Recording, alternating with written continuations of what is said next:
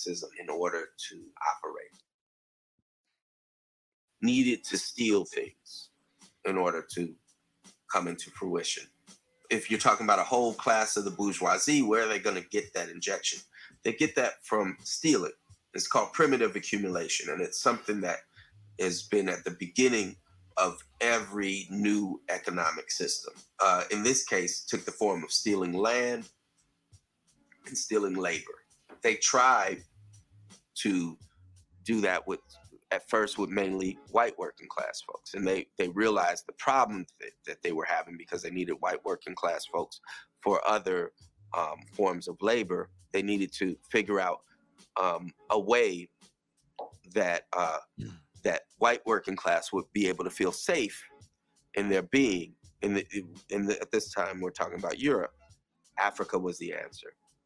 They stole minerals as well, not just land from here, but minerals from Africa and labor from Africa. They started uh, stealing people from Africa, ship bringing them here, and white and to explain why this was different why this was not endangering the white working class. They had to say, well, look, these are a different group of people. We wouldn't this these are not even people. We wouldn't even do this to you. And at the time, you know, they could say Irish were different groups of people too, because Irish were not considered white yet.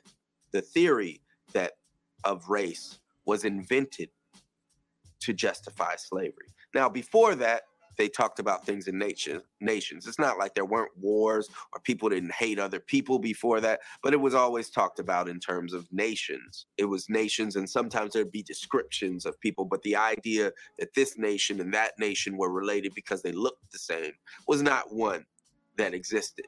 So this idea of of race was put forward to justify uh, slavery and to say, look, these are a lower form of being. You should not feel united with them. This is not your problem. This is that. So there was a need for racism. Similarly, now there's the same need, right? Because stereotypes about black folks are used to explain to the white working class that poverty is the cause of people making their own bad choices, as opposed to poverty being the co- being a necess- an, being necessitated by capitalism. The truth is, you cannot have capitalism without poverty. Hell of a guy. All right, welcome to Movie Night Extravaganza. I'm here with Jason Miles, co-host of This Is Revolution podcast, a podcast that I have both a hat and a shirt or a, a sweatshirt that uh merch from the website, and Conan Neutron, who I'm gonna let um, explain all of his pro all of his projects. I don't have my second screen right now. I'm, I'm, I'm busy with family, so I don't have it to check everything down. Um, There's not that many. Conan Neutron's Protonic Reversal, uh, long running music interview discussion podcast, uh, one of the longest running, I might add, at this point, at least consistently. Off your shit and uh Conan Neutron, the Secret Friends, rock and roll band, uh, ostensibly, at least on paper. You know, not much shows playing right now, but lots of lots of stuff like that. And of course, since it's the movie show, I am on Letterboxd. Letterboxd.com, Conan Neutron, which uh, I, I quite like that site. That's a that that's a, that was like a good COVID discovery of mine, and it's kind of gotten me into well, this talking about movies with bros and new bros. And a lot of a lot of people have gotten into it, like in, in the podcasting world, I feel like, and I've like there's definitely been like some some podcast beef that's like translated to movie reviews, which is kind of funny. um, well, for me, it's like I, I, got I got to catch up on like a whole like a whole decade of movies I basically missed because I was busy touring. I was like, oh man, that's all kinds of good stuff I missed. Right on. So that's you know, I'm not saying the COVID's great or anything because it's not, but it's good for that. Conan Neutron telling us COVID is the best thing yeah, to the human race and and the death toll keeps coming. right. Get, let's get me canceled early on. We're only five minutes in, right? that, that's that's what all, it didn't shut my, down my show, but it, uh, we had a bit of a scare here, and and for the last couple weeks, like I'm just now catching up to a lot of work because I won't get into it, but yeah, COVID's a real thing, and it finally infiltrated yeah. uh, into into our household. So neighbor oh, wow. got it. Our neighbor right over there got Really? COVID. Him and his wife both. Yup. This I would dude's uh, um, because you works on the garbage trucks, Oh, and uh, they, they recovered. But it was like he was he was like, yeah, it was no joke, man. Like we Yeah. we thought. we Well, it thought was stays on it stays on surfaces for a really long time. Like I don't know, like I can't like I feel like I mean definitely I've heard uh Paul Prescod had a really good um like interview about it on uh on Jacobin show. Like he he was doing a um he, I don't know, he was talking to to someone that was representing in, in Philadelphia the uh the garbage collectors like their union and and they were talking about like the added danger during COVID that uh Yeah. that that that they're facing. Um like waste management, I guess in general. Um all right, so we're talking about two movies tonight. Um, this is going to be a special bonus stream, probably released on Thursday. But uh, I think that this would, I think this is going to be a really interesting conversation, and I'm probably going to shut up for a lot of it and let you guys talk because, I mean, you know, you guys are both, you guys both have roots in Oakland, and tonight's an Oakland centric episode. I And, mean, uh, Conan's lived in Oakland longer. I was born in Oakland, but I grew up in a city called Richmond, California. Um, Conan actually, I think he lived in Oakland longer than I lived in Oakland. Twenty two years. Yeah, could combine. I haven't lived in Oakland that long. I lived in Richmond longer. would you say he's Oakland white? Is that No, you got to be born. in- You got to be born into it. It's it's it's really one of those things you got to be born into. I, I was, so he was telling something about Oakland white because I guess in the movie Blind Spotting, there's a line where he's like, Yeah. not hipster white, but Oakland white. And Yeah. I was like, Oakland white's the thing. And No, it's when uh, it's when it's when that that fight scene is happening when the guy's on Yeah. fire, and and the Indian guy is like, he's like, oh yeah, like Oakland White. He's like the Oakland White guy runs up and he starts beating the shit out of, him and then he just keeps naming people like Neil Patrick Harris, like yeah, yeah. yeah. he's off like different white celebrities. that that scene- fight scene. Yeah. It, it's a right outside the alley, which was like my neighborhood bar. Like that's where that was my bar, and one of the reasons I went to Mhm. no fucking hipsters. That that was one of the reasons why I always went there because out the alley was like that's like shorthand for like oh you know okay you know right on Yeah, because they all got set on fire, right? that, that that scene, that scene to me made the entire film. I definitely had little mild critiques of that film, but like that scene in a nutshell, the way that kid told the story, I think I told you for us in a message. I was like, oh, that sounds like me. Yeah, like me describing the exact same thing. Like that's exactly what it would sound like. And I know cats that look like that that are from out here that talk the Yeah. same way. Like, yeah I mean that whole, It's all- yeah. Go ahead. No, go go ahead.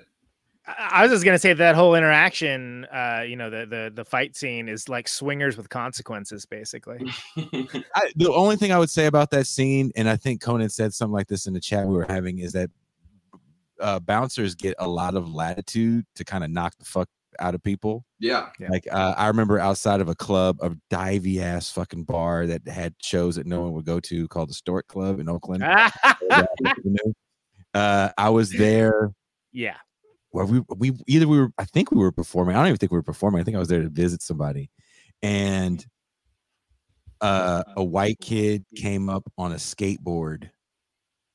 And this is this is kind of Oakland white in a nutshell for us. A white kid came up on a skateboard, and he was drunk off his ass. And the door guy was a another white kid. And when I say kid, I mean in their mid twenties because I'm old, right? That's a kid now. And so the bouncer is trying to tell the kid with the skateboard, like, hey man, you're too drunk to come in. And the drunk white kid kind of beats the shit out of the bouncer to the point where I had to like break it up. did he use the skateboard? Was that a? No, that's what made it even better. I've, I've, I've seen.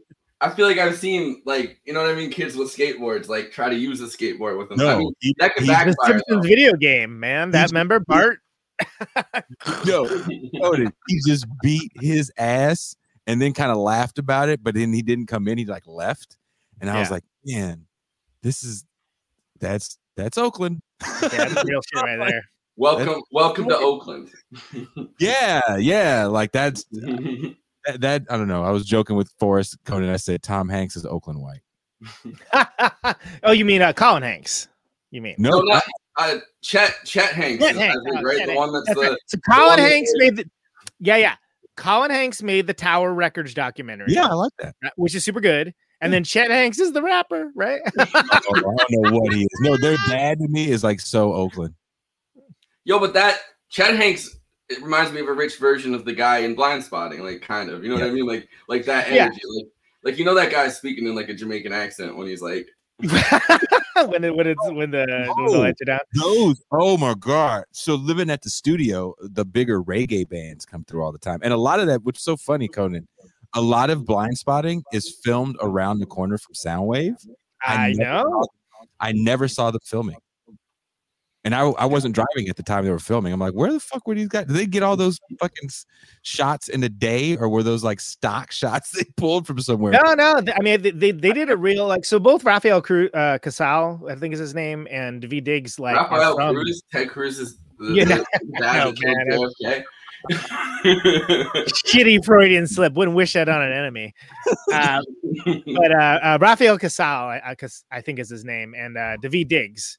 Uh, they're both from Oakland or Bay Area, at least for uh, Daveed. I think he was like uh, around, like around, around a bit. But like the thing I like, one of the things I like about the movie so much is you can kind of tell because it's sort of like, and sorry to bother you has the same stuff that like if you're from Oakland, you're like, oh shit, oh oh Yep. oh oh oh, you keep pointing out different places. Yeah, I remember. I Uh, remember talking about that with Jason when we did um when we did our uh our, our Judas and the Black Messiah stream. Yeah. we kind of we kind of switched to talking about Sorry to Bother You for a little bit on it. And both movies have got it that like I mean you could just like sit there with like you know and like write down all the locations or whatever. I mean there's one place I was like oh man I played a house show like across the street from where that scene took place. That's wild. But both of those movies, I will say this: both of those movies don't capture Oakland in the same way. And I don't know if you guys saw this movie called, uh, I think it's called like A Life in a Day or A Day in a Night. or in a day. Yeah yeah.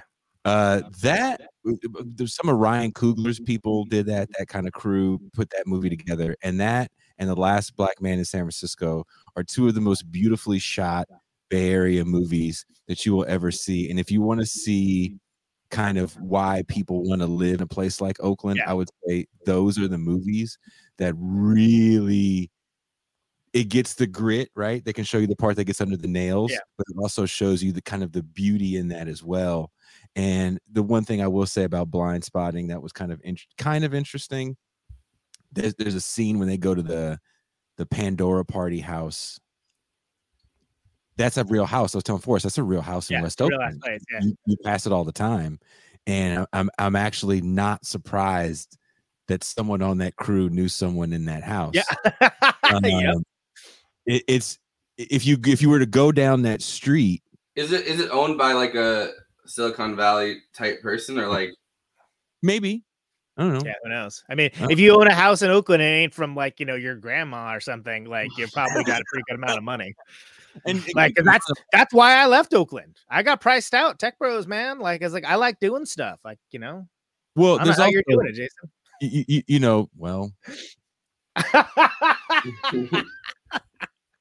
i'm not gonna sit here and lie to y'all man uh there's also the fact that a lot of not all the homes but a lot of homes are owned by corporations yeah, and there's that the moms for housing kind of exposed that by by squatting in that house in west oakland so when Yeah. you look at yeah, and I, I remember that I remember that um happening when it did.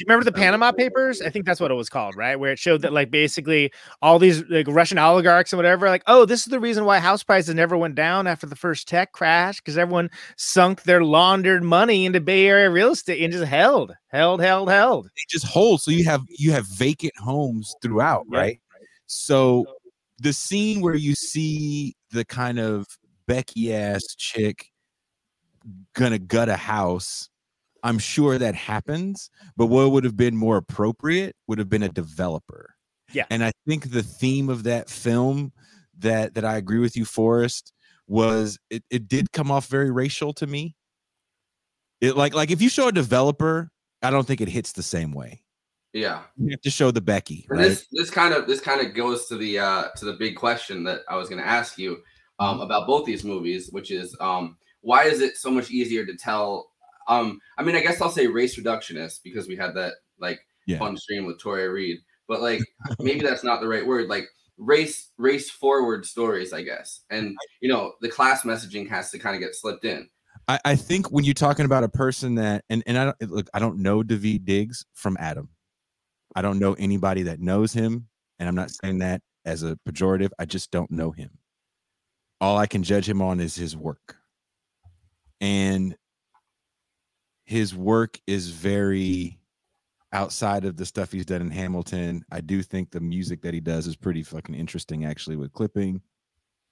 But it's very simplistic in the sense of like even the rap style is is pretty, you know, 20 years old.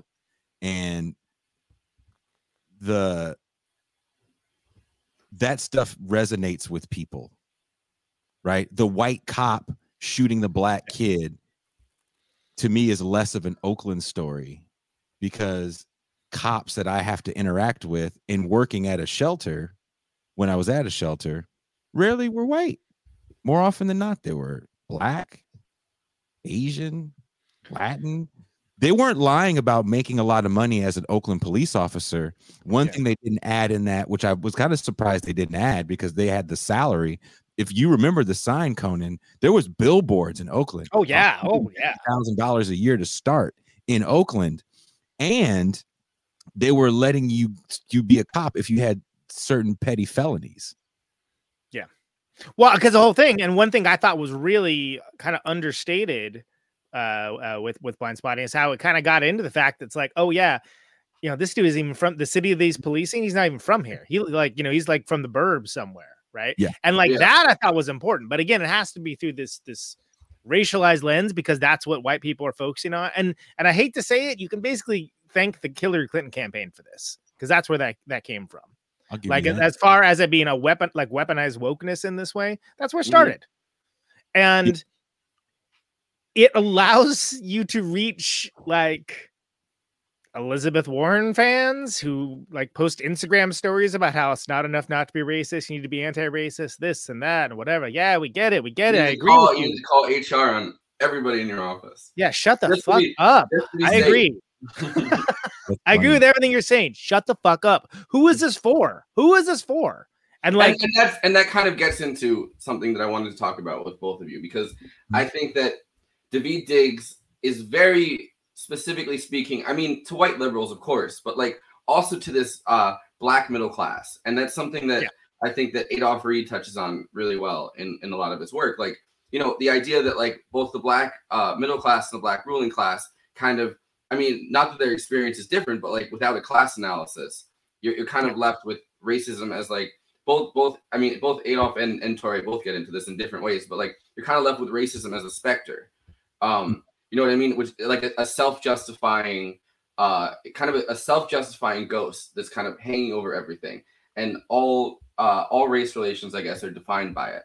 And no matter where someone stands on on the class, uh, you know, no matter where someone stands class wise, like it's still kind of that specter is still there. So it differentiates people and it divides, you know, the working class because, you know, as as someone who's black, let's say, like, and and no matter where you fall on, on the thing, like whether it's, and I love that Touré Reed story that he tells where it's like the Oprah, you know what I mean, like Oprah, um, yeah, the yeah, story about you know Oprah not being allowed to buy like a thirty thousand dollar uh bag like a, a, coach bag or something and it's like mm. this isn't relatable to people but like it, it's seen as like oh well racism still exists. Yes. So when it when it's that kind of specter that the question of who it's like who is this for seems to be you know overly educated pmc type people of, yeah. of all races but like you know there's this black middle class element and you know they need to justify um you justify rap music and its popularity by kind of comparing it to shakespeare like there's a lot of reviews i noticed on Blindspotting that like it was like, oh, what's the review on Blindspotting? Yeah.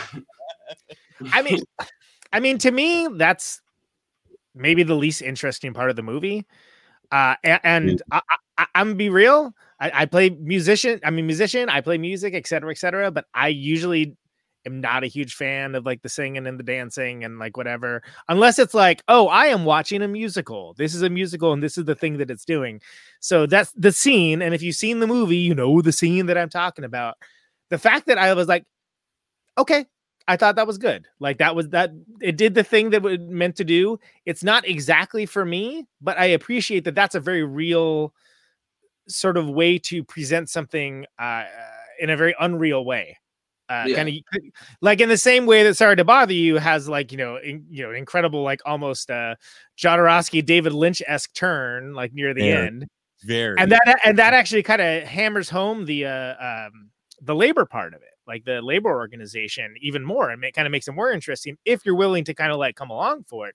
in that same way, for me, I don't really care about that scene necessarily, and the fact that it's like, oh, it's presented like in this in this particular fashion for a reason artistically. So I can appreciate that and I like it because of that. But I get it that like I'm also like, man, I don't give a damn about Hamilton. Like yeah. I, I, was like, don't care. And I watched it. Well, that's, not, like, that's, not, that's not exactly that's not, it was just one example that I was one example that I was using. Um right, when, right. When no, sure, totally. Is, yeah, like when, when the question is like who is it for? The messaging seems to be like the, the, the hip hop, in my opinion, gives Diggs a level of authenticity, and I think it does hammer things home to a, a certain group of people that are in a, a, class above me, but that are my age, my age mm, group, yeah. that grew yeah. up with a certain '90s hip hop. I remember being with my friends 20 plus years ago, about 1999, and we were talking about what was going to be the 2000 style of rapping and this was right around the time that uh, eminem had really broke through. And we had known who he was way beforehand from like other things that happened in the hip hop world that weren't really you know resonating in the mainstream like the hip hop olympics and shit like that and rock records and shit like that. And my, my a good friend of mine who also is a is an artist said I don't think Eminem is a 2000 style. Mm. And the whole conversation was, and it wasn't a diss. No one said like he's a whack ass MC. Fuck this. What it was never about race. Yeah. about yeah, this yeah. ability. It was just that, you know, I don't think this is going to be the move forward for what hip hop will become. Oh my goodness, were those dudes wrong in that car having that conversation? And and I will also add, we were stone cold sober at the time. So this is mm-hmm. a very boring conversation with a bunch of guys in their eh, late teens, early 20s talking about what they thought the future of hip hop was going to be. And we were we were sadly mistaken because when you watch blind spotting and you watch even something like Hamilton, that is that Eminem battle rap style. Yeah. Cloned. Yeah and and and i remember a time when like there were styles and if you lived in the bay there were different styles to the way you talked to the way you dressed um, to the way you flowed to the way your music sounded. It was di- it was going to be different if you lived in berkeley to san francisco to vallejo to san jose like everybody had their own thing. So to to see this kind of almost homogenized now ending of that film to Conan's point, like I get it, I got it. And I think that really is a part of dude. I really do believe sincerely that he he felt like he was going to express himself in this way, and that's how he wanted to end that film. Um, and it was what it was. I think you could have not had that that hip hop part of that film, and it still would have hit the same way. Yeah, I like I liked the the back and forth flow that they were doing throughout it because like I don't know, like I remember just being in like high school or whatever, and like all my friends would like like we just freestyle, like we walk in, we freestyle, yeah. and I mean, for the most part, most of us were fucking terrible at it, but like, you know what I mean? Like, you'd like you'd get a little drunk or something, and then you'd be walking with your friends, and you just start doing something like that. But I think that the ending was definitely a little bit much, in my opinion. It also just reminded me of that um Joyner Lucas, I'm not racist fucking video, where.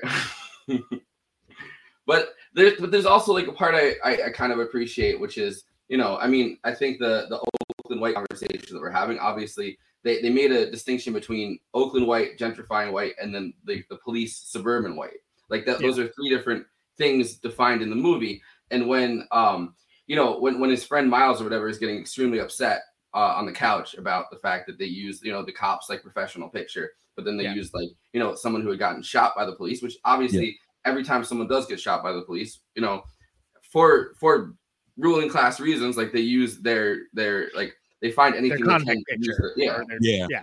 Yeah. Yeah. So I mean, and and so I, I appreciate that when he said at the end, I didn't mean to do it, which clearly is a fucking lie. Like the guy doesn't have to take out his gun; he just takes out his gun and, and shoots him multiple yeah. fucking times. Yeah. Like I, I do appreciate that. Like you know, the other like, Miles or whatever is like, but like did is that true? Like, did you though? Like, I did. I did find that line good when he's walking out, and it just fades away on that because I I don't know if, if you're gonna go that direction with it. I think I think the the problem that maybe some people might have with that film in general is that it paints kind of an across the board picture of what policing looks like. hmm And as a young black man that's grown up in the Bay Area for my entire life, I have a very different relationship with police than my friends in New York. Yeah. I did not know police in New York fuck you up until I went to New York and asked a question to a cop and he tried to fuck me up. Well, Because yeah, and that's and, and New York is where it started under fucking. I mean, it didn't start under under Giuliani, but like a big, you know, a, a big boom of that, I guess, under Giuliani and under like, you know, I mean, mayors. I mean, throughout like the 80s and 90s, but like especially in the early 2000s, kind of like was that fucking stop and frisk, which we don't you know, have that. We don't yeah. we just don't have that. So it's it's just a different you have a different relationship with law enforcement. I'm not saying it's great for everyone. There's definitely people that are like, I got fucked. I'm sure people got fucked up by the cops. I mean, you also have the, the like the LAPD, which LA is not that's six yeah, hours. no, I'm just That- saying like you know what I mean, like when people are Gang, that's a different hey, you, you know you got California folks on when they're like, oh no, no, no, uh, No, that's six, no, six what I'm hours saying when people right, think right. about like like We always say that. I do the same shit. I'm, I'm like, oh no, no, that ain't speaking close. French right now. Like that's how different LA is because they have a Yeah. different gang problem than we have. Yep. We don't have gangs to the level that LA has gangs. Um, LA is a bigger city. LA has gangs to the point where the police have gangs. The police is a gang. Yeah, they- they no, gang- but no, but in LA, the police have separate gangs. Like I, I there was an episode of Chapo that they did a couple months ago. Uh, that like kind of delved into. There was someone that had written a book about it. They they delved into like like like fifty or so gangs of police that had started in LA, where they had just had different fucking gang symbols. Now Like, keep in mind, in Oakland, they did have a division of cops, and, and Conan was here for that. That was fucking people up, actually down in the lower bottoms, and, and planting dope on people. Like there has been some horrible scandals in Oakland with police. Like I don't want people to think that I'm saying that Oakland police are cool, and the depiction of them wasn't accurate. There's a fuck ton of problems, but Yeah. just a different relationship. Go ahead, Conan. So, so if I may, a couple things. First of all, the natural extension of the police gangs thing, it, it- you can go back to the TV show The Shield. I don't know if you guys have seen The Shield, but Mhm. that's basically like The Shield to the next iteration. You know, like the Dr. Dre to Eminem. is, is what that is. Also, Linking Before- linking it up with the with the reference. I'm trying, man, I'm trying. uh, also, uh, just just as a non sequitur, Last Black Man in San Francisco is fucking great. Great film, really, I- really I- good. I have to And- I have to watch it. Yeah, I, I haven't and it- watched. I didn't even know it existed until Jason said something about it today. beautifully shot. it, it may not it may i feel like most people didn't see blind spotting but i think even fewer people saw last black man in san francisco and that's too bad I feel like it's a no really one saw Last Black Man in San Francisco, and Blind Spotting got a star show. no i no I guess I guess that's, that's not what happened i'm sorry i that, that I, I I, I guess it says No. something about like the circles that you know that I run through and that like the left in general runs through that like I hadn't heard about blind spotting, but obviously like nonstop about uh sorry to bother you, which you yeah know, so I so so but but if i may if i may black klansman spike motherfucking lee Yeah. Came out at the same time that took that was like radiohead. That took up all the oxygen in the room like nobody gave a damn about Yeah. sorry to bother you. And then Black like two uh, yeah yeah. So the grade the, the gradation down is like okay you got black klansman which i fucking hated by the way. I gotta stop cursing sorry. Uh I, that was But like you can- attention level curse all you want on this show. i know but i'm trying not to. I'm trying to do it less. Like it's just it's I. I am too because I notice I do it like as soon as I get nervous, it's every other word. Yeah, yeah, yeah. sa- sa- Same. So Black Black Klansman like had this much attention, and then Sorry to Bother You had like this much attention. Then Blind Spotting had this much attention, and Last Black Man in San Francisco is like down over here. It's not even on the screen. Yeah, Like I. I saw Black Last Black Man in San Francisco kind of randomly when it came out because I think it came straight to uh, a streaming service, right? It uh, yeah, and it um I, I think it may have, it may have played like at the Castro or something for like a day. I could see that? I could see that because I, I don't even know how I knew about it, frankly. Uh, other than the fact that I, I was like, oh man, that looks great, and like uh, the then I like forgot about it. The trailer was beautiful. The the movie's beautifully shot. The story is very tear inducing. Yeah. Uh, that that Different if- kind of movie, but It yeah, is yeah. a different kind of movie because you also kind of have to understand. I think they did a good job of painting the picture that b- black people in San Francisco are just kind of extinct, Yeah. except for the little bit of piece of ghetto that that a handful of them live in. It's not even that many that live Mhm. over there. My uh my uncle right now is here from San Francisco. Ask Um, him. and Ask him right now. Go call him. so Get him, on, get him on the show right now. Um, Mike. get that fool. it's close. It's Uncle Mark, but no. He, so he he lives in he lives in, in San Francisco, and I feel like even I mean, and, and he's white, but like I feel like even his kind of um, place in that in, in, within you know San Francisco itself, as it gets gentrified, is kind of um, Yeah. you know kind of going extinct because he's like the, the one reason he's been able to stay in general is because of uh, rent control. Like you know what I mean? Like from Yeah. like a long ass time ago. Like Can, can I can I can i say as an Oakland expat that that's one of the only reasons I was able to stay as long as I was was because it's like I basically had a place that would like it, you know if we moved it would be like oh yeah it's going to be 700 more dollars a month for Yeah. like the same amount of space. And then that became like a thousand dollars more a month and fifteen hundred dollars more a month. And to be clear this wasn't cheap either. But uh and that's and that's the reason why like I didn't leave Oakland because I hated Oakland. It was just like I this is not sustainable. It's not sustainable Yeah. because it's been outright and one of the things that I- I feel like we're being a little disingenuous to blind spotting the fact that it, it attacks gentrific- gentrification in a way that's that's exactly how it's happening but then it shows like a certain part of it you don't normally see in the movies which is the like the whole thing about like like oh yeah let's not go there you know and they're talking about oh don't go there and like they, they mean you don't go there because it's like oh that's where all the tech bros are going to be the borg is going to be there Yeah. i used to say that same shit and here's the thing man i'm not really oakland white because like i'm not like some eminem looking dude like Rafael in, in the in the in the movie, and I'm certainly not hipster white, right? But then also like, okay, well, I lived in Oakland for like 22 years. I'm not really a gentrifier. Like I did get that um when they made it because I thought it was hilarious. The Mhm. Onion had a, a welcome mat that said, "Sometimes I feel like the only person trying to gentrify this neighborhood," which I thought was really funny. but I got that like before it was funny. Before it was uh, like, you know what I mean? I just got back from um I mean in June for like a big part of June I was in Austin, which is you know rapidly Oh. fucking gentrifying and has been for a Dude, while. like we were that's one of the last shows we played was in Austin, and I was the didn't, didn't recognize downtown, man. yeah Austin's going through it big time over there. We're- Austin's going through it to the point where you have people that are new to the area that are closing. Conan can attest to this. Music venues closing left and right because the new people that are there don't like it. And Yep. you have like certain cultures that have existed there forever that people are complaining about because they don't like it because you have a new crop of people. yeah so, don't so stay an long. amazing Don't an, stay long. Keep that an in- amazing an amazing experience that I had in in Austin um was that I met up with David Griscom Mhm. and uh he took me to a honky tonk bar and it was like and it was honestly it was a fucking nice honky tonk bar like not in a gentrified way like in the way that it was just big like they had a um like they had someone outside on weekends that sold cowboy hats i went on a weekday with him but Mhm. like you know i was in this old neighborhood which is like outside of the you know the, the the like the city that's being gentrified like it was in one of the neighborhoods that's a lot more um you know like like staying kind of the way it is right now but like how long can that really last and i remember like he took me to see music and there was just like this one like th- this band and it was like this old guy that Mhm. uh at the honky tonk just playing country music like barely anyone was there but like he was like him and like the other two people in the band were just fucking singing their hearts out and he was like this is what it's all about.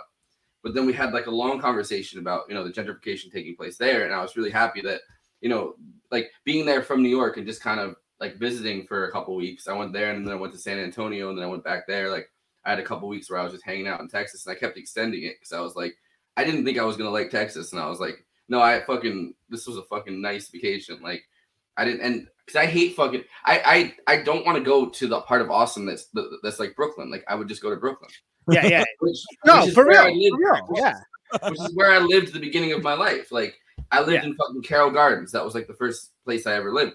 And you know, it, it- like my parents had like a, an apartment that was like, you know, I mean, it wasn't that expensive at the time, but then a couple years after we moved upstate, because like I live in in New Paltz, which is like, you know, like upstate by a little bit, like 90 minutes or something. Like that after they like they looked at the building and it was selling for fucking 10 million dollars. Like, you know, the, the building that they had lived in at the time, like Yeah. And within a couple years, within a couple years of us moving out of there. Um I think gentrification is a hard thing to, to really tackle because it's it's it's a little more nuanced than just white people moving in because we- a city like Oakland has literal black gentrifiers, and Yeah. that Yeah, fight scene in that house in Blind Spotting, to me, again, would have been even more interesting had the black guy been not from Oakland, yelling at the white guy from Oakland. yes. That to me would have been a little bit more accurate, and then you can get into the whole argument about the the culture vulture thing, which I think is kind of bullshit at this point in my life. I don't really aren't we supposed to share culture? We're like literally in the same country. Like, how can you not? Yeah, like uh, like you know, you know, Chuck D is famous for this line, right? Uh, about Elvis, right? And and and uh, fight the power. And when asked about that line a few years ago in a pretty interesting documentary about the Elvis called The King, he goes, "I'm not really mad about all the music Elvis did, because why would I? What what does that mean? That only a certain kind of person can do blues and rocky blues music? So, so you're saying only a, a a white German can do certain classical music? Like, what are we trying to say here? Yeah, that's so he, he goes, I, I don't like Elvis for certain things he did as he became more famous. There was a lot of famous people that were down with the civil rights movement. Marlon Brando is a is an Oscar award winning actor. He goes, Elvis, considering that he got his shit from these people Sad on and the he side. it, Yeah. was hands it off during the whole movement, and that was his beef with Elvis. And which And later on, he sat Tell it out, Right? right? Hero the most, but he didn't mean shit to me. yeah, but, but when you think about someone like like a Post Malone, is my beef with Post Malone that he just raps, or is my beef with Post Malone that he made his name rapping, and now he's I don't want to be a part of those people music. Like that's not my thing anymore. I, I, the crazy thing about Post Malone specifically is that uh he kind of engaged in the fucking white, the white grievance politics. Like Yeah. the because yeah, you get that one interview where he's like, you know how hard it is to be white and rap?" And it's like, bullshit. Like okay, a, a good idea of white of white Oakland. If you listen, do you listen to hip hop at all, for us? yeah, Do you know a group of people called the Living Legends? Hip hop. No. group, Living Legends? Oh, there's a there's a rapper from a, a crew pretty well known. Uh, his name is Grouch. He's about my age. He is the epitome. not as he's not as like foul as that character was as like fucking up because Grouch is actually a really nice guy. But I've known him the majority of my formative years to I see him every so often if he would come into the studio. And he is kind of that Oakland white guy where he talks that way, but that's just the way he talks because that's how he fucking grew up. Yeah, yeah. yeah. Well, He I think that they did. I think that they did tackle that in in blind spotting though. Yeah, just like Miles. It's like he's got the Yeah. fronts, you know, and it's like, but it's like, man, I know at least four people that like unironically have had fronts and were running around and they're like, what?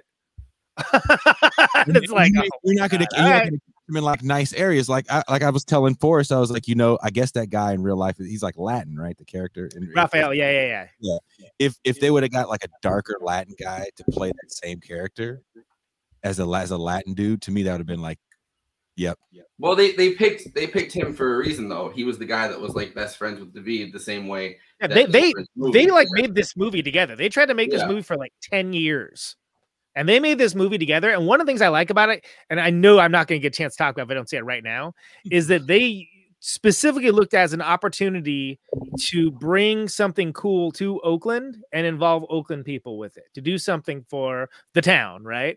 And to like maybe light a fire that like people could be like, oh hey, you know, you could, you know, this actually looks cool. You don't have to shoot everything like in LA or you know Toronto or They, whatever. they the might have gotten more credit for that if there wasn't Sorry to Bother You and like Black Panther filming in in Oakland at the same fucking Yep. time. Like, It- it- well, exactly. And everyone's like, oh, Oakland's having a moment. Man, you wouldn't say New York City's having a moment if you saw four movies that took place in New York City in one year, would you? But with Oakland, it is because it's an aberration. no, but we And- say we say uh we say Kingston's having a moment because there's a like Fair. I, Really? will say about Ryan Coogler, I I do appreciate the fact that he tries really hard to shoehorn uh the Bay Area into everything that he does. Um, I mean, didn't he start Fruitvale Station? Is where he started. Was that his, his first movie? Yeah. Yeah, I mean, Fruitvale Damn, Station. man, it's hard to get more Oakland than that. to to remake the Rocky franchise and like freshen up a, a pretty beaten horse. Uh, And kill it. Kill it. force. Kill it. He killed it. Kill it. You know, I don't listen, Will I don't I don't I don't dislike I don't dislike Ryan Coogler by any by any stretch of the imagination. Black Panther, I watched it I think a year and a half after everyone was raving about it. Mhm. And it was like so if I had watched it, I think when it came out, I think I would have been hyped about it. But like after getting into like, you know, this like more like leftist, like like the more the far more leftist mentality, I'm just like, all right, so like the the end of the movie is like they just accepted neoliberalism. Like that's kind of the You know what I mean? Like they're opening.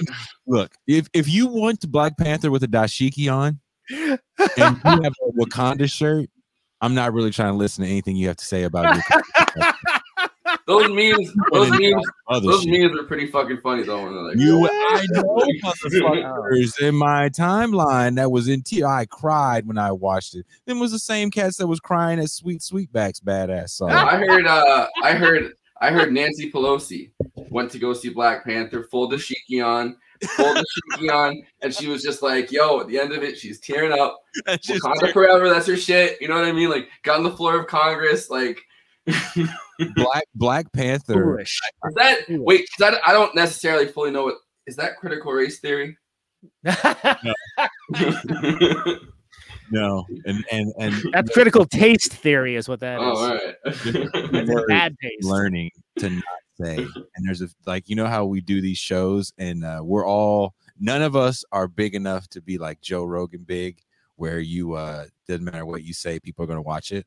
yeah. Uh, so you know you have shows on hotter topics, and we just recently did a show on critical race theory, and you get so many comments from so many different angles from people that you don't even watch your show, but it's just in the name. Well, all right. So this this is something fucking. hashtag this show with critical race theory. This is had him on hashtag critical race theory hashtag CRT hashtag Wakanda forever. no, so so something something um an interesting side, I guess, of the critical race theory debate and the eth- eth- ethnic Oh, studies. wait, we're debate in doing it? We're actually oh, okay. All right. All right. um is that you know ethnic theory or eth- ethnic studies um like as, as a concept um th- this is the only thing that i found interesting about it the entire debate. Um and i found out about it on electronic uh, intifada was that a big part of the anti Friedman. yeah because you got you you you yeah you, you brought it on the show. So um so a big part of uh when i was doing research for that she did a really good segment on how um the israel lobby has played black studies and like critical race theory uh you know university professors um and university programs against arab studies programs. Um and, and so the funding from the israel lobby is like we, we want you to like you know like you get a shitload of, of funding for this but like you need to turn against the the, the arab studies and the ethnic studies side of that. Oh, so that i mean yeah that's that's something that i kind of was fascinated by learning i you know the rest of it i'm just kind of like i mean i don't know like howard zinn had his moment like 10 years ago and it made it into the sopranos like that's not that's not critical race theory but that's like a like you know because kind of people are like oh the accurate representation of us history like Yeah.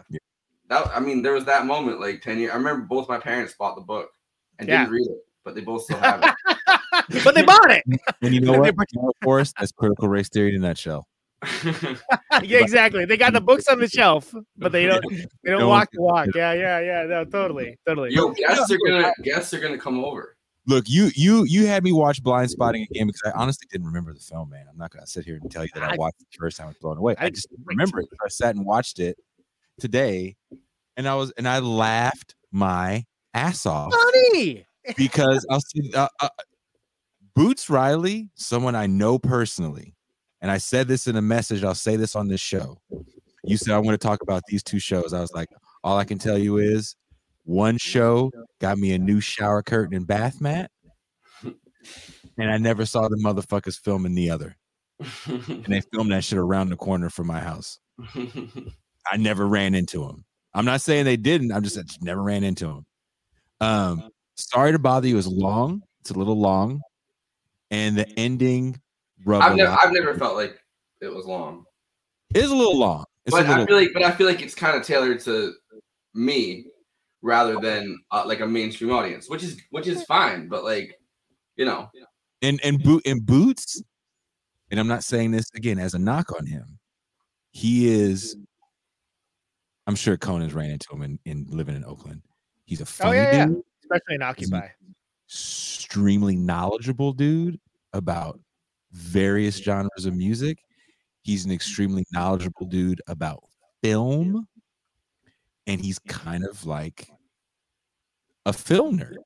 So Yeah. watching Sorry to Bother You, there's nothing about the movie where I'm like, oh, that's not a Boots thing to do. Like the ending, I was like, Nah, yeah, it's yeah, Well, well, and also I was we were ta- I think uh, it was before we were actually on air, but I was talking about how cool it was to hear that in the in the theme song, dude. That's Ryan Christopher Parks from like B Hamilton playing guitar, like Damon from um uh uh what do you call it uh, uh Ghost uh, Ghost Town Gallery, yeah, man, yeah. Damon Gagos or whatever. yeah, yeah. He he like strong hand with like the soundtrack and put it all together. But if you know B Hamilton, you knew Ryan Parks guitar playing, you're like, oh yeah, that's him for sure. And it's hilarious because it was like, oh, this it, it's like I was like, oh, this movie couldn't be more Oakland. Oh shit.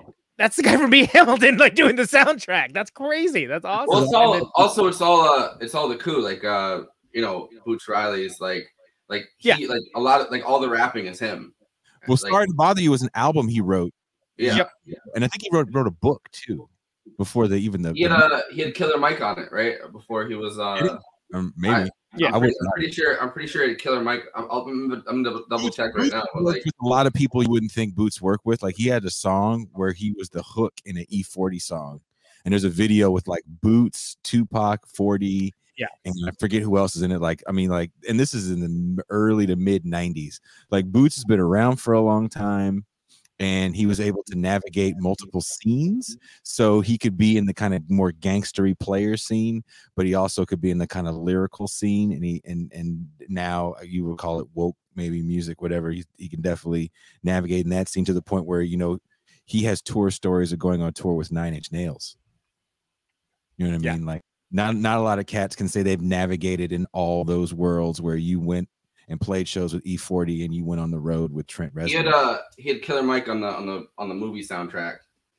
for um, Sorry to Bother You. on yeah on uh, on monsoon he also had fucking e40 which is kind of the most bay area thing that they're they're they're homies. Like you know, like I, I don't think people understand. Like he is he is so He's- entrenched in the Bay. Yeah, he's a part of the community. I mean, like in like a very deep part of the community, and, and that's why I say like. So if you look at the, uh I forget like the the na- the theme song is like an acronym, right? It's a, it's it's like you know it's an acronym of like the words that, that are repeated over and over Yeah. again.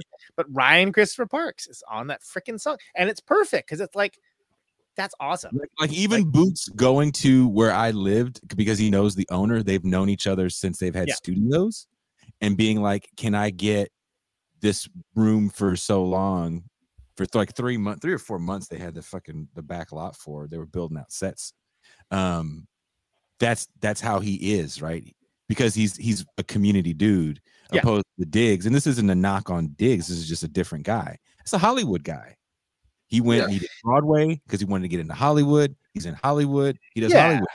And it's not a knock on him. He's just a just a different dude. But him and Rafael like had made a special point to make a movie a about Oakland. Yeah. Yeah. and, and then follow that up by, by with a series uh, that is like in that set in that same universe that is also like equally just invested in the community and the things that, that are around. Oakland. because I haven't seen them filming that. They had to, they, so they filmed a the externals, but because of COVID restrictions, they basically had to most of this season. Assume there's another one. They're going to apparently do it in Oakland for the in- internals as well, but they couldn't due to COVID, I guess. But uh, the point of fact is that like they made it made a special point of, of being like, no, we want to do this. We're not going to shoot this in LA. We're not going to shoot this in Toronto or whatever, you know, wherever else, uh, Albuquerque. i i it's Yeah. interesting i didn't know that uh because i really haven't paid attention to this on purpose but um i didn't know that he was the Daveed Diggs was a was a big part of the the parasite uh hbo series i think it was hbo it serious for the movie Parasite? Yeah, I haven't which seen it. I I have know it purposely not paid attention to because I don't think it should have had an American like an American mainstream TV show remake. I don't. Well, think let it- me ask you. no, wait. I I don't remember. It might have been Snowpiercer. I, it was let- Snowpiercer. let- Snowpiercer, yeah, yeah, yeah, yeah. I, was, No. I was waiting to be. I was Yeah, gonna- no, Snowpiercer. Snowpiercer had a yeah. He was he was a big and, part of it. and it's it's such it, it was actually is a decent enough idea because I don't know if you guys know those are based off of these French graphic novels, I, and I mm. actually read them. I read them in the original French without reading a word of French and knowing anything about it. But I mm. read them and loved them and got the gist of the story. But there's three of them, and the movie's basically one of the like the graphic novels. And mm-hmm. so there's more story to tell. Like, and it's good. It's like all the story's really good, but they didn't do that. They decided to kind of like do something else entirely. And it's just less than the sum of its parts. It's it's Oh, I haven't watched it. I don't know. It's fine. I don't know who it's for. I don't know who it's for. There's what the also a there's also a, a Mark Ruffalo starring Parasite HBO series coming. Th- Oh. there is a Parasite series that yeah, I was gonna say I, I thought I thought it was in development, but and then that was my favorite movie of that year, and that was the one of the only times in recent history that it actually a movie that I thought was the best of that year actually won the Oscar for Best Picture. Yeah, blew No, me away. sure. Parasite blew me away. But then, you And- know, and it was amazing. It was amazing watching uh, everybody in Hollywood have to like applaud for for a movie that was literally about class consciousness. Like Yeah. there's nothing else in that movie Yeah. besides the relationship between class and and and and and like like you know what I mean. So like the fact that like you you would have to see every fucking Hollywood star be like, oh yeah yeah yeah, I totally understood the point of that movie. The other thing that was fucking hilarious was um Bradley Whitford, the the Get Out guy, Mhm. uh, who is good actor in that movie, doesn't understand any of the movies he's in besides West Wing as Yeah. a TV show. Like he, he's uh, I'm literally- sorry, he was the bad guy in Revenge of the Nerds too, so he understands that. so, Well, I, so I love that, that that line, that one line and Get Out of him being like, "Oh, would have voted for him for a third term if I could have." It's like, oh. No, but he didn't. He didn't know that that was a joke. They added that into the script. They added but that. was it a joke? Because it's like I've known dudes like that. I'm like, man, No, but come like he didn't. He didn't understand. He didn't understand the characterization of it. I guess. Like it's not that the Yeah, line was a joke, no. but Jordan Peele purposely like added that line after writing the script in order Yeah. to kind of have like the Bradley Whitford character say something Do like that. that because it's Okay, clearly something he would have said and Bradley Whitford didn't understand that like that line was was put in to make that characterization and so Yeah. he was like yeah I would have I, I would have voted for Obama a third time so on that same track he put up a meme and and I gotta find it uh of Trump in the White House still and he's hiding under the table and it says parasite not understanding that like class consciousness was the point of that fucking movie. Like, you know what I mean? Like not not reading the room on that at all. Like the same. I mean, he put it out in 2020, I guess, but it, it's it's pretty funny that he's his uh he's his fucking um you know he he's his he's his West Wing character. Yeah, he is. So, so if I may, I just want to say that these are the same folks that voted that piece of crap Crash as Best Picture, which basically like, well, guess we solved racism, everybody. That movie sucked. That was the one of the worst movies that I have seen in a long time. And I watched a lot of movies, man. Let's be clear. That movie was a a a fetid, steaming turd. I think that um yeah, Crash fucking sucks, man. I fucking hate that movie. The Cronenberg Crash I like, where it's everyone I- getting off on accidents. That long good. I just remember it being like one of those movies. You're like, eh, yeah, it's a movie.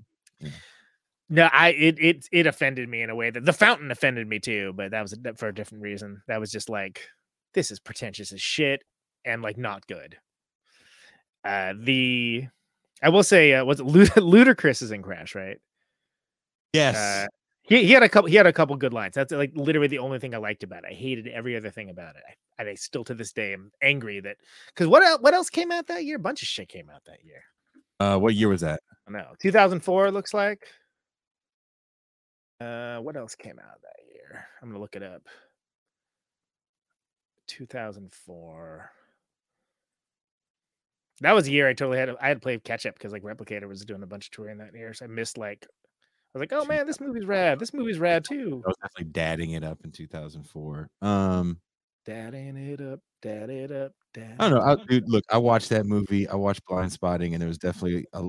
I, I see why people, a lot of people, like I like Blind Spotting better than Sorry to Bother You because it's a it's a simpler story to follow, and Different and the, movies though, but okay. the hip hop in the movie is like, it's easy to swallow. Oh, Primer. All right, here are the other movies that came out in 2004. Ready? Mhm. Primer, Don't remember. Eternal Sunshine of the Spotless Mind, I remember that vaguely. The Machinist, Sideways. I never watched that. Sideways is great. Uh, I mean, it's totally like what you know, fucking uh, uh, white male privilege the movie, but hilarious. Shaun of the Dead, uh, Downfall, which is the Hitler. everyone knows from the Hitler memes. Uh, the Incredibles, Howl's Moving Castle, Anchorman, I Hellboy, the the original. All of these movies are better than Crash, by the way, every single one of them. So all those movies, right? So someone out there is trying gonna try to tell you that like Crash is better than Eternal Sunshine of the Spotless Mind. Get fucked No, that's and also kill yourself. Eternal Thank Sunshine of you. the Spotless Mind. I just rewatched it for the first time since I was like, I don't know, for the first time in at least like five, ten years, uh, like recently, and it, it fucking holds up better than I even remember it holding up. Like, it's really good. I, It was on cable the other night. We ended up watching it all the way through, and I was like, God damn, this movie like is better than I remember it being somehow. That's the movie where he's trying to get the memories of his girlfriend taken out, right? yeah, it's basically a Well, Philip K. Dick every- movie. everybody's trying to get the memories of, which Yeah. I, I could use right now. I'm not gonna lie, but um, the service, but no, but everybody's trying like. You know, because by the end of it, like, so you realize so many people have used that service, including people working for that service. Yeah. That like it- it's like a common thing.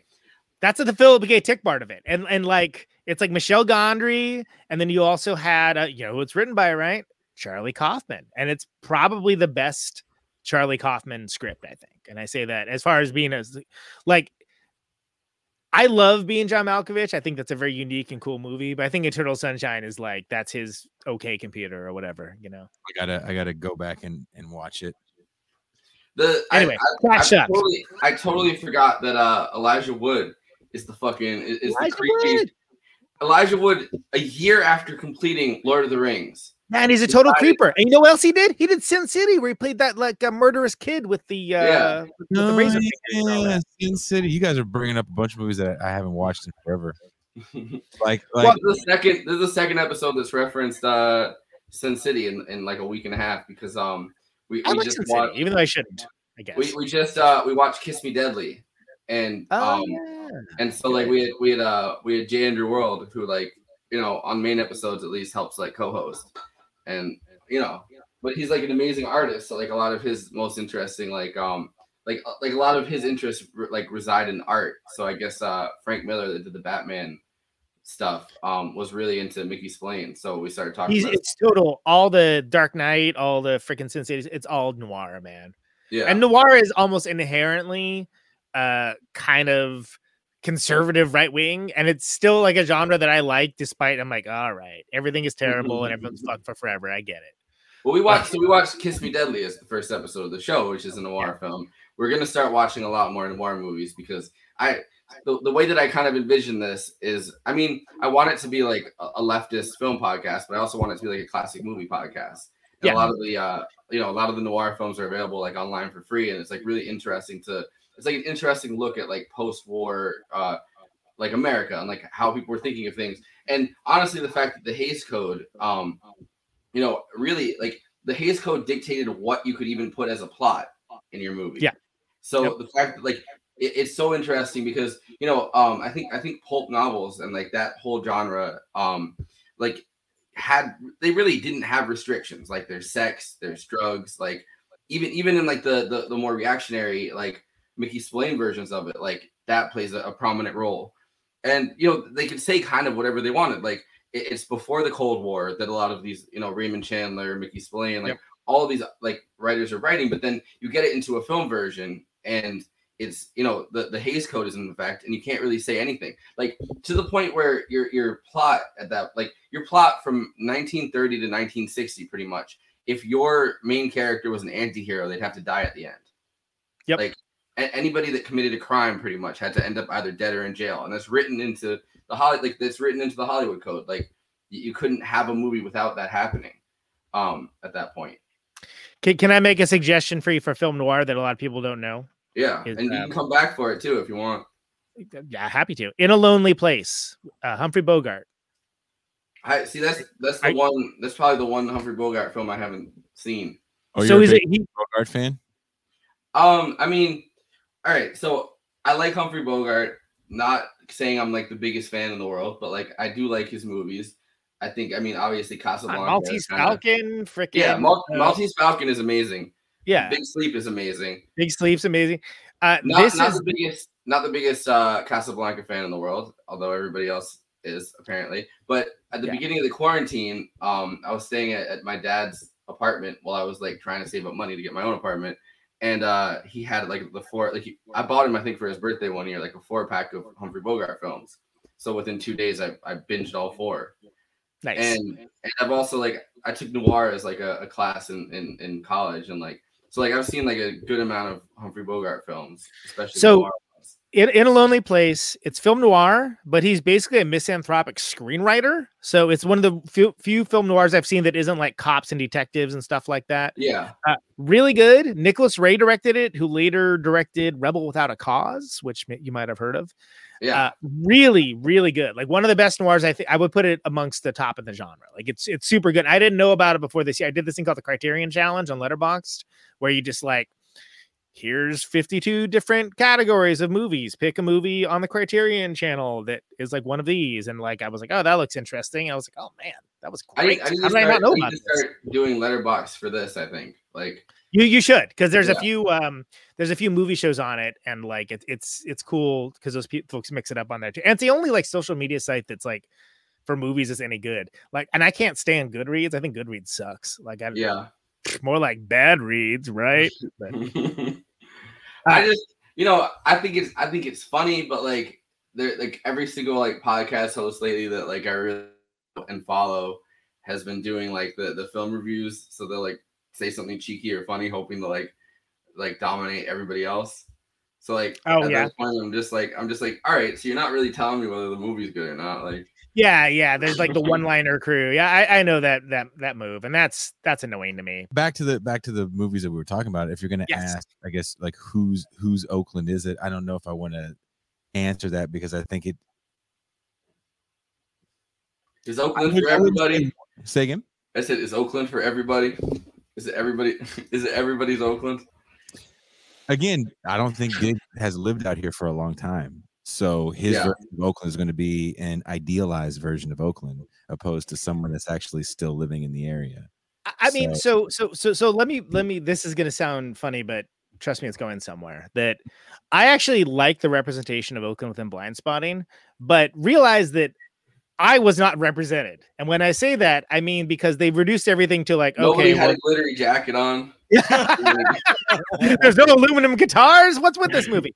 No, but but uh like they they're they chose to make a movie about a certain section of Oakland. And, and a very important section of Oakland, and, and they did it in such a way that's very interesting. I think it is class conscious, so it, it has that side of it. But then there's also like a, there's like another there's you can make a 15 movies about Oakland, right? The Oakland that like I've had like a foot in that world. I've lived in Easto. I lived in Fruitvale. I lived in like Lower Bottoms, West Side Oakland, like just not that far from where Jason was at for a very long time. I've lived all over, and I think it did a really good job of not glamorizing it, but also not fetishizing it, which I think Yeah. is almost more important. And I like a lot of like, okay, it's it's pre Giuliani New York. Okay, cool. But it's like a lot of it's like, okay, this is basically fetishization of of, of like, you know, like Joker for instance. City. I don't. I really don't want to talk about Joker. I really don't want to be talking about Joker, but that what's is your take on what's your take on Joker?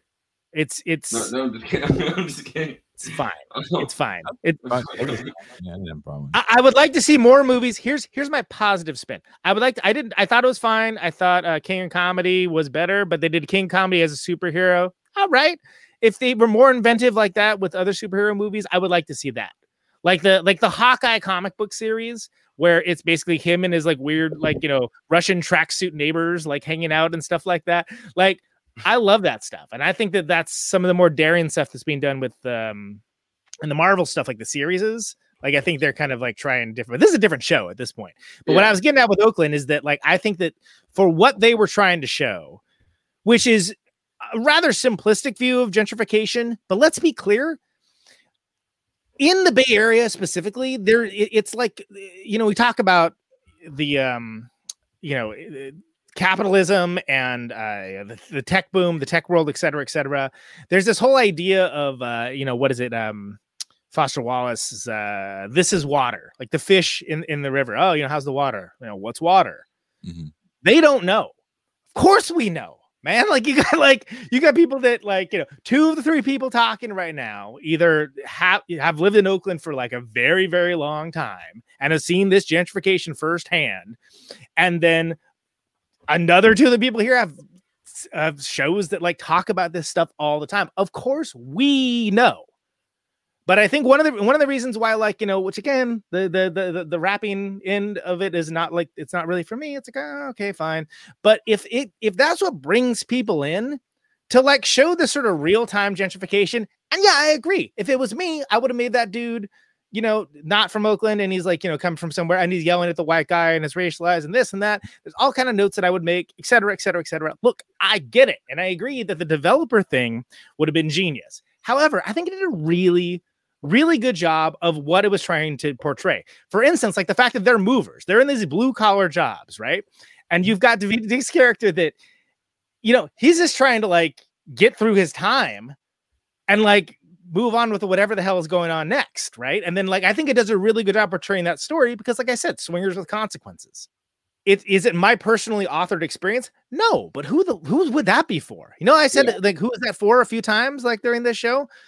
There's like no one's looking for like that experience. Like you know, like what's this isn't said, other other other guys with sparkly jackets. I yeah, think. this isn't the Conan Neutron story. You know, when we when we make that movie, like great, like well, I'll tell you all about it. But like I think that they did something very cool, which is they showed a lot of the city that it's about, and they showed sometimes caricatures, but like with a heart to it. Like the scene with the gun, the kid with the gun no, that listen, I I that was that was that was an like an emotional and tense and suspenseful scene. And I don't I don't take issue with any like with the fact that it's well written. I don't take issue with the fact that that it, it's dramatized. I don't take issue with the fact that like it, it's clearly written um you know uh, uh with I guess well I guess this this is my criticism of it. It's written with a certain audience in mind. It is. And and this is, and this is what I and, and this is what I wanted to talk about full on with this with this episode. So this is interesting that we're at, we're getting to this point. Because we're finally getting to it right at the end. so so this, this, I guess this is this is gonna be the big finale of uh of, of this episode I think because I you know I'm I'm, I'm here at families' houses and I think they're start they're starting to go to sleep. So um it's focused on specific issues that I think the black PMC the white PMC like even include and and like the multiracial ruling class um everybody can kind of agree are issues so and and, and this, this is what i'm going to say with the two how the two movies tackle things both of them so gentrification is an easy to show uh process i think sometimes like at least the, the bare minimum of it like the fact that black people and hispanic people and you know uh poorer people are living in a building and then a white tech bro takes over the building, buys it, and it kicks them out. Is is an easy thing for most people that aren't tech bros to care about, right? Police violence is shown on TV, like, and, and, and in the media every day.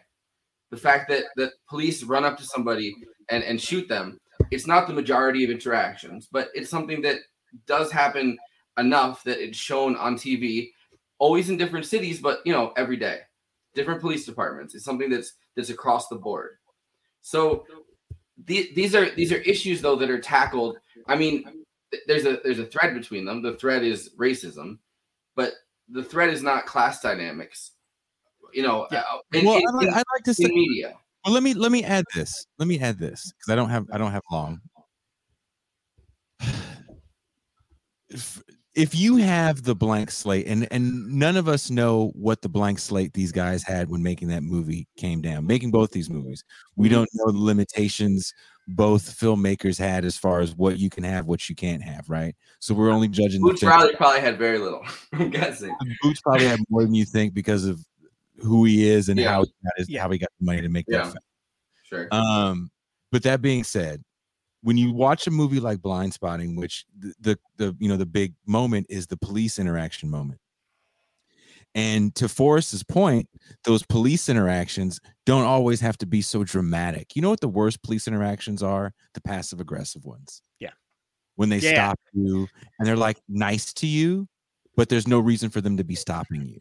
Yeah. So so so if I may, uh mm-hmm. last week Lindsay, my Mrs. Neutron, mm-hmm. was mm-hmm. driving up the street to go. I don't even remember what the hell she was doing. I, I actually wasn't here at the time. I was at practice, but she got oh. stopped by a cop who insisted that the tail light on the car was out, wasn't out, by the way. And then the cop was like, "Hey, you know, you live you live down the street." To her, and it was like, "Yes, I do." It was like, "You're the ones with the Black Lives Matter," poster. Whoa. and and she's like, you know, kind of taken aback, like, "Well, what of it?" She's like, "Well, you never know. That could piss some people off. Someone might break your window." A police officer, a Milwaukee police officer, said this. And I want to point out Milwaukee, first of all, Milwaukee is, is racially stratified in a very significant way. Uh, we live in one of the only mixed neighborhoods in the entire city, and in the frankly the entire state, because even Madison is like it was even worse.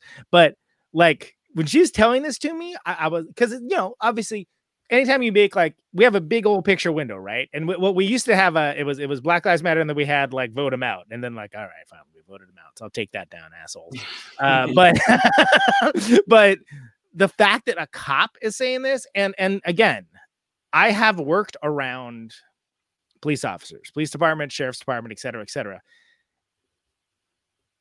All cops are not bastards as far as human beings, but the organization is rife with this and supported. It's supported and encouraged.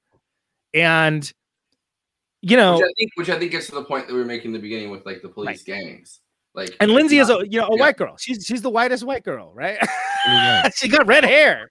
You'll I get more white than that. No Conan's wife. She's she's white. She's not gonna. Yeah. Is she Latin? No, she's white.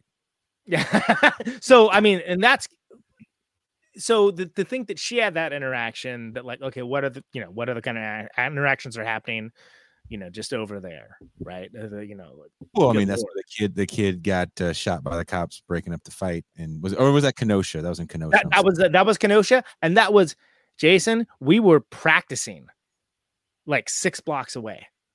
And I, Uh, but I didn't find out about until until afterwards. And then like I was like, oh my god, like that happened like down the street from us. yeah, Jonathan mentioned that uh, in in a show that we did together. I mean, look, man, great. To, to be so to be so overly dramatic with some of that stuff oversimplifies it but i think that's the audience that he's used to at this point Like when the kid, like when the when the adorable little kid, you know, Mhm. goes, "Don't shoot." that was know, like like that whole scene I was like that's that's silly like, I was like that but but that takes it back to like okay the beginning of the movie right like you know that like the, the, the- so like that's why that works and is it a little heavy I think, handed but I, I, I guess maybe, I guess I think I guess I, I, I this is kind of what I was getting at with Sure. my counterpoint. And and I'm sorry not sorry to sorry to totally derail it with a totally no, no, no. This, terrible this, police is- this is story on the same. This is on the same level because this, no, this this hits it perfectly. Like your wife was stopped by police for having a Black Lives Matter sign on your lawn. Like that that hits the point perfectly.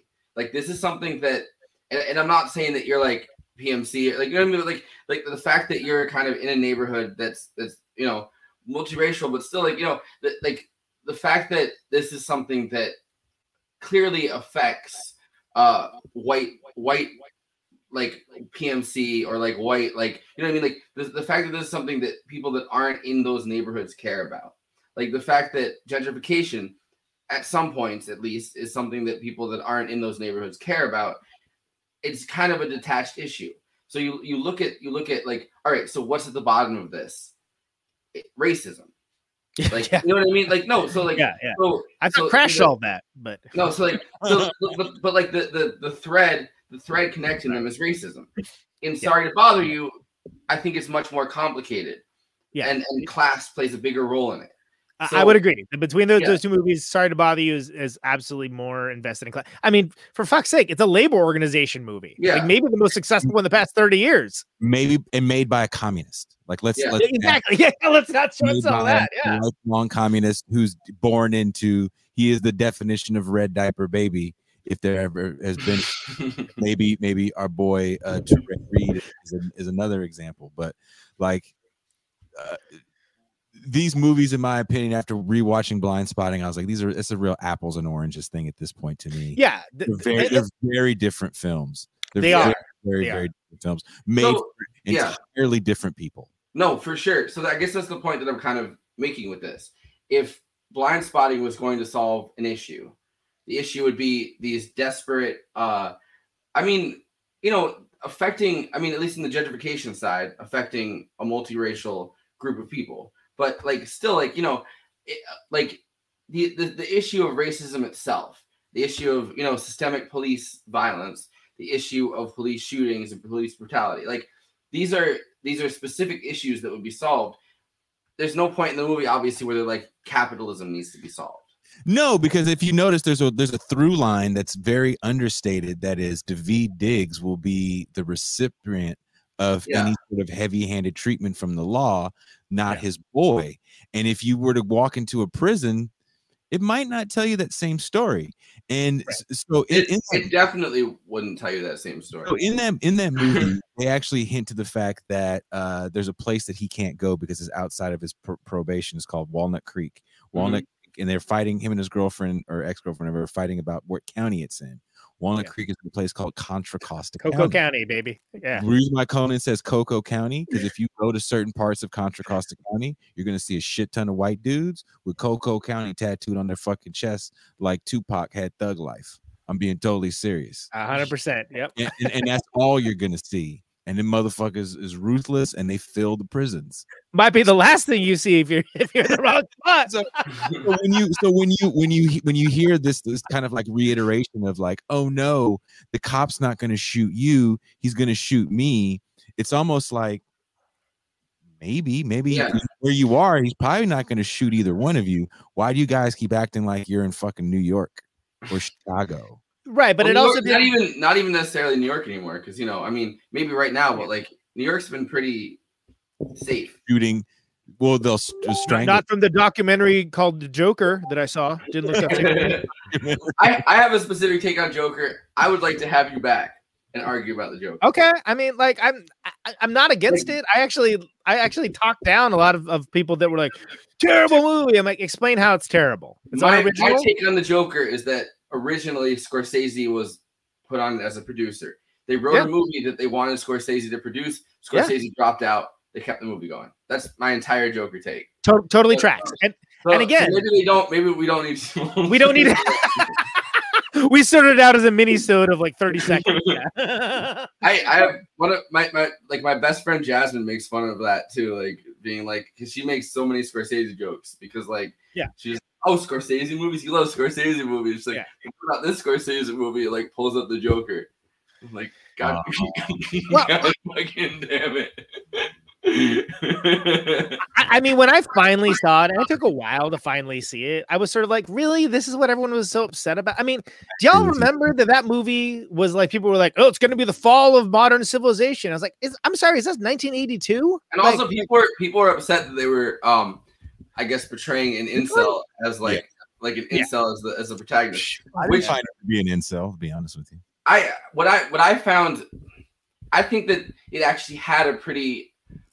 Uh, I don't think that it, ex- it, it explored it, but I think that there was a very progressive message in the sense of it made it clear that austerity in the '70s had closed these mental health treatment facilities down. Yeah. like it was very clear that '70s austerity in New York had closed mental health facilities down. He couldn't Yeah. get mental health treatment, and he went insane. Like you know what I mean? So It's a character study of a man pushed to the extremes by an unfeeling environment.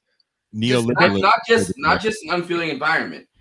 The Uh, entire well- the entire zeitgeist of the moment was Yeah. New York City is broke. We Yeah. can't afford things anymore. We can't afford anything anymore. New York is violent. transit. Yeah, like like we need to like boost the police budget by everything. Yeah, we need yeah. to cut everything else. So by cutting his mental health budget, it turned him into a fucking supervillain. Which Yeah, and, and, and like you could have know, been I, by could have the plot could have been done by a tweet, but like you know, well, but and also one thing I, I found is like, why were people acting as if the Joker was meant like meant to be a role model? Is Walter White a role model? Is Tony Yeah. Soprano? No. Are you a child? Are Wait, you not Tony aware that this is is not character? in fact a role model because Yeah. I've been I've been gaining weight for the last few months. and But- looking at and looking in at Zillow and I've been like, yo, could I ever afford to buy a house in New Jersey? Yeah, yeah. More cereals before us. And that's why making this topical, and that's why I rooted against England. Yeah, yeah, despite there the you go. that both of them Wow. That's, hey, all right, all right. I gotta, I gotta get out of here. All right. But I, I want to, I want to say, Can we- like, can we do let's let's do a part two on this at some point? Yeah, yeah, yeah. I, I just I just want to say this before I leave, and, and I hope this doesn't make cuttering full. Uh, I, I do feel like the, the movies at the end of the day are apples and oranges. There are definitely issues uh, that I had with uh, with with both films. Um, of course, I have less issues with the film that was filmed in in my house, if you will. Uh, but but Blindspotting as as an entertaining film as a, some is pretty Entertaining as fuck. Yeah. it, it, it's very this there's there's there's a scene where there's like this slang they're having this which would never happen in real life no, No, one no, it's a movie though. It's a but it's movie. funny because all the words they're using are real Um, there, I, I want to say some uh, positive things about it at some point because there are positives in Blindspotting that I think. Sorry to bother you is obviously one of my favorite movies. But, um, yeah, so we're gonna leave it here for now, and I, I, I really hope to do a part two where we kind of delve deeper into some of this stuff. But I, I love it. I love- That's, I, uh, I, I had a I great really time. Thanks for having me. I did. Yeah. So uh, left is